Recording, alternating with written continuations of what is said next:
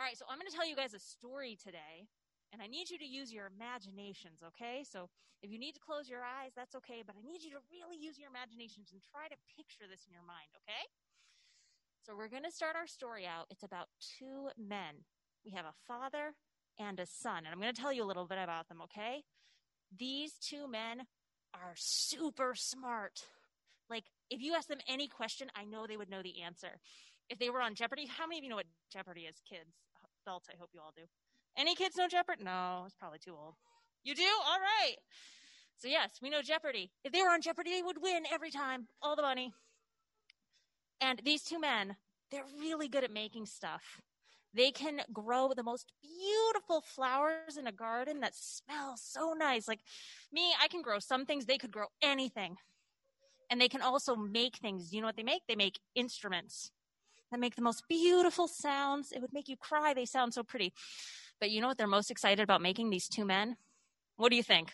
What do you think? These two men who are so smart and they can make anything and they make it amazing.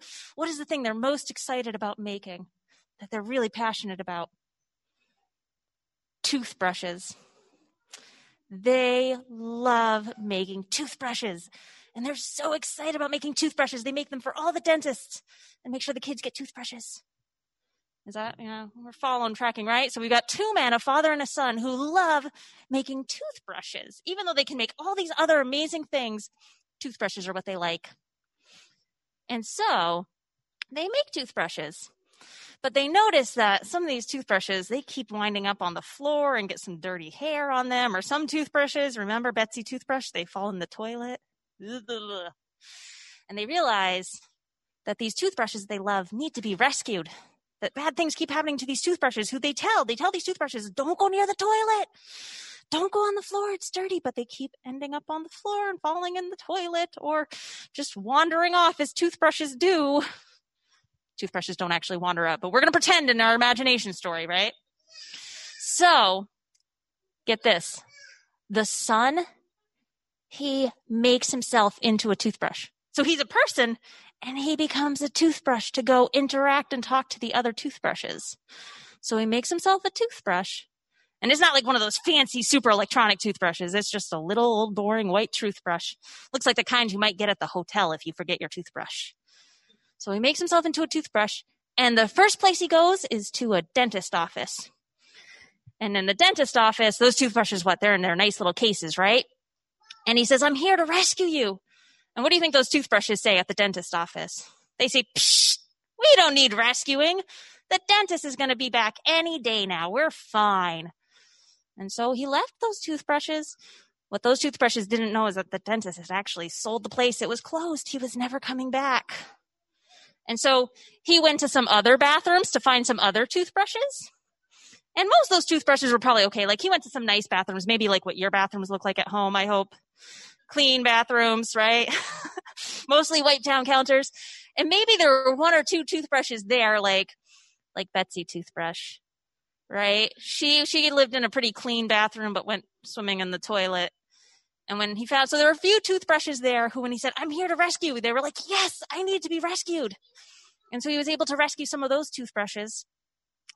And then he also went to the grossest bathrooms maybe you don't want to use your imaginations for this part, but you might. A really gross, dirty bathroom that no one ever cleans the toilet or wipes down the sink, where the shower has all that gross mold in it. And there were lots of toothbrushes there. Some of them thought they didn't need to be rescued either, but lots of those toothbrushes knew they needed a rescuer.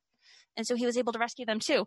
And that's a kind of silly story and the metaphor does break down if you keep going all the way. But do you guys know what I'm talking about? Do you know what kind of story I'm telling you?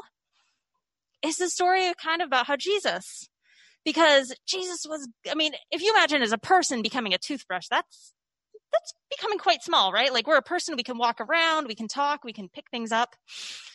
It would be really silly to become a toothbrush. Like that would be a big step down, right? Just for us to become a toothbrush. But for God who made everything, the God who is able to made us. That's so much more for him to become a human being. And so when Christmas is kind of, you guys are going to put your decorations away soon, I think.